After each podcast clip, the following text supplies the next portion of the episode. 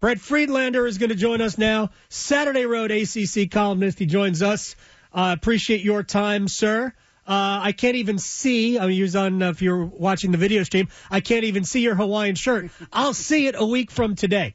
Um, all right, let's let's talk about the what I what I've just kind of led into here, and then I want to ask you about some actual football matters. Um, I don't know. I'm sure you saw what Greg Sankey had to say uh, yesterday. I'm anticipating similar things from Jim Phillips because he has said it before. So, your thoughts on needing the federal government to bail out the colleges and the conferences? Well, first of all, I'm saving the Hawaiian shirts for Charlotte. Oh, okay. I'm wearing something a little more conservative That's today. very nice. But, uh, uh, It is a but Tuesday. yes, I, I, I, I do expect him to, to pretty much echo the company line because uh, they coordinate. Uh, but uh, I just think it's a matter of nobody wants to deal with this. Everybody wants somebody else to deal with it. And Congress right now has got a lot of other things to, to deal with than, than NIL and college sports. Uh, it, nothing's going to get done until the NCAA or the conferences or somebody uh, decides to have the backbone to stand up and say, let's do something. Because uh, right now it just kind of seems like everybody wants to pass the buck.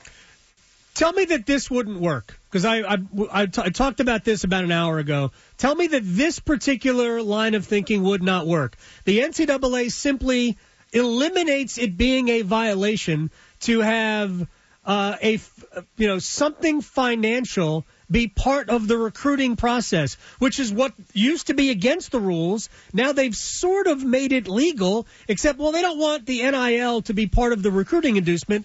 But it's always been part of the recruiting inducement. It just wasn't legal then. If we just got rid of that rule that, that it's a violation, then we're good, right?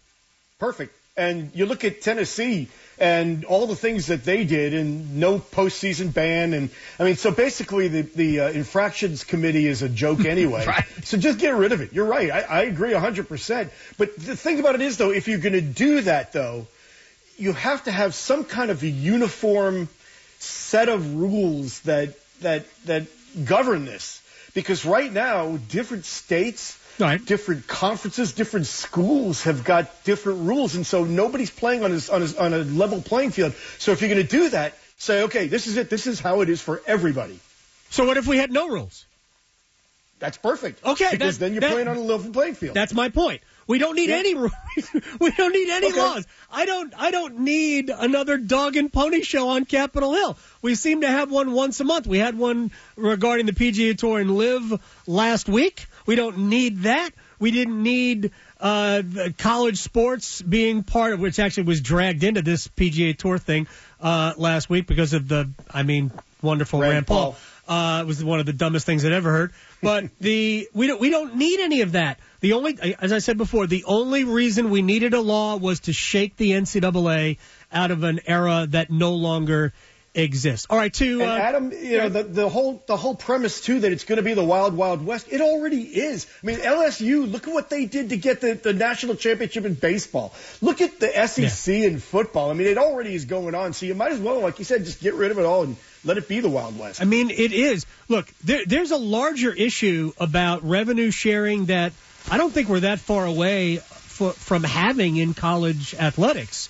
Uh, with all the money that is created just from television and the players are the product, I think we're at some point we're going to see the players get a share of that revenue and maybe the players will organize in some sort, maybe not an, an outright union, but in some sort of an association, similar to what the PGA Tour players are uh, with the uh, with the I guess the governing body of their sport, their league. And Adam, that more than anything is why the Big Ten and the SEC are so intent on building such a war chest and why it's a big deal that the ACC is lagging behind because when these players do start getting money from the schools, whoever has the most will be able to bring Right. in the most, the best players. You're right. You'll be able your share. The, sh- the player share of the revenue will be higher in those leagues than it would be in the Yep. ACC. Here's my fix before I ask you about a football matter, Brett. Uh, LIV ACC football. So the public investment fund that is spending oodles of money and losing money in every other spot they invest. It, there was actually a great article in, I'm trying to think where it was, I think it was The Intercept, uh, about how every investment, including in industry, that the public investment fund makes is a money loser. They have lost $11 billion investing in, in companies like uh, Google, like Microsoft, like Apple. They have lost money. They don't care.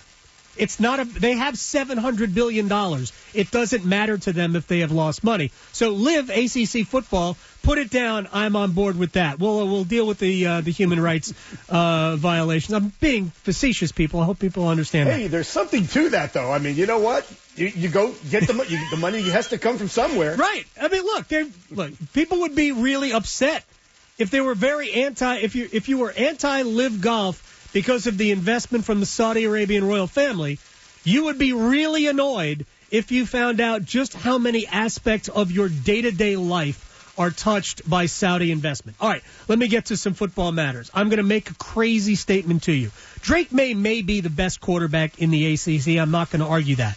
I say Riley Leonard is the second best quarterback in the league. Is that crazy? Uh, I have no argument with that. Oh, look man, I thought we were going to fight.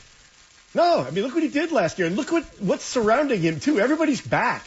So uh, you know, listen, Jordan Travis is going to be. Uh, you know, a, a, great quarterback this year. He's he's in a position and with a team that is going to get a lot of uh, you know attention, and and, and he's going to have a good year.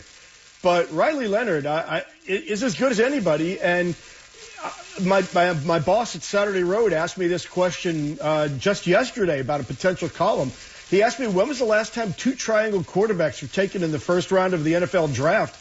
And I couldn't remember, and it, it, may never have happened, and it could possibly happen next year if Riley Leonard does what he did last year and then improves on it. Yeah, look, I've never, I, I haven't looked at Riley. I know he's a big kid. Um, he's a great runner. Uh, he's he certainly had a very good year throwing the football. I have not thought about Riley Leonard as a potential first round pick, but then again, He's a quarterback, so if you're even borderline competent and you're a quarterback, heck, he can go in the top eight. So that's the way the NFL uh, NFL works.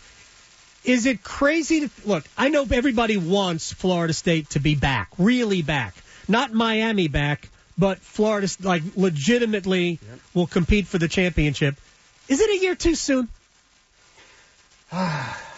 we'll find out very quickly. Uh, first of all, the ACC needs Florida State to be back. Yeah. I mean, Florida State back. Uh, but they play LSU in Orlando on Labor Day Sunday, and they play Clemson at Death Valley in week four. We will know by then whether they are actually back or they're not. Right. Um, I, I think they have every opportunity to be because in addition to having you know, Trey Benson and Travis, uh, you know, Jordan and, and Johnny Wilson and all those guys back on offense and Jared Verse back on, on, on defense. Yeah. They've brought in the number one transfer class in the country this season. I mean, they've got Fentrell Cypress from Virginia, and they've got all kinds of you know talent. They, they brought in uh, Michigan State's best uh, receiver from yeah. last year. I believe his name is Keon Campbell, maybe. Okay. Um, so listen, they they're positioned to do it. But, you know, saying that they're positioned to do it and actually going out and doing it are two different things. And, uh, you know, like I said, those first five weeks, those first four weeks are going to tell the tale. The hardest thing to do, I think, in when we get when we're talking about major, whether it's college or professional sports, is when you are expected to be great. The hardest thing to do is to do that. It's easier when you are like, we're kind of under the radar. Florida State was under the radar last year. They are in the spotlight. They're they are right in the crosshairs this year. So yeah, it, Adam. The other thing about Florida State last year is look who they beat in those last five games of the season. The the teams that were the best teams on their schedule, they lost to. Okay, I look. I'm not. And and look, we go back to the beginning of the season. That Florida State LSU game that was a poop show. That that whole the way that game played out, but Florida State probably should have lost the game. It was it was no good, and neither team was really expected to be great.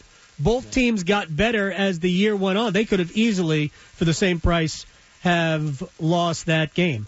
Um, uh, Mack Brown and we'll, we'll close on this, Brett Friedlander, and I'll see you in a week uh, in Charlotte. Uh, it'll be a race to see who asks Jim Phillips about what happened at Northwestern. Um, I'm hope somebody else does because I don't want to be the one, but I will oh, be come if I on. have to. Come on. I'm hoping Giglio or somebody like that beats me to No, it. no, I'm gonna. I'm ready. I got my hand up. I, got- right, I could, I right. could, I could do it in a nice way. See, So- the thing about it is, I don't think Amy's gonna gonna uh, uh, pick No, me she's to gonna ask me a question because she knows what's coming. She's gonna. Well, David Teel's gonna have the first question anyway. Um, all right. So let, let let me ask you about um, this idea. We have to raise, raise revenue, right? We, the ACC needs revenue. What about? I mean, widespread ads on uniforms, and I'm not talking about a patch. I'm talking about front of the uniform. Chevy. What's wrong Hey, with that? they do it in the NBA. They do it in the. Uh, Well, the NBA's in- got in, patches. In Major League Baseball, no, but Right. They they will eventually do it. I mean, they do it in soccer. Yeah, Uh, man. Do, you- do you not? think do you think Charlotte FC's big fans of Ally, the bank? they, they they don't care.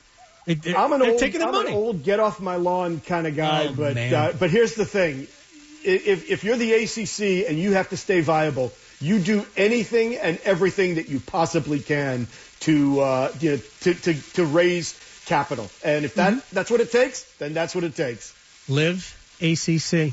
Brett Friedlander. Mm-hmm. Friedlander? What did I just say? Brett Friedlander, Saturday Road ACC columnist, BFriedACC on Twitter. Uh, I'll see you in however many hours there are between now and next Tuesday. Sounds good. Always always a pleasure, Adam. Thanks, man. Uh, that's Brett Friedlander here on the Adam Gold Show.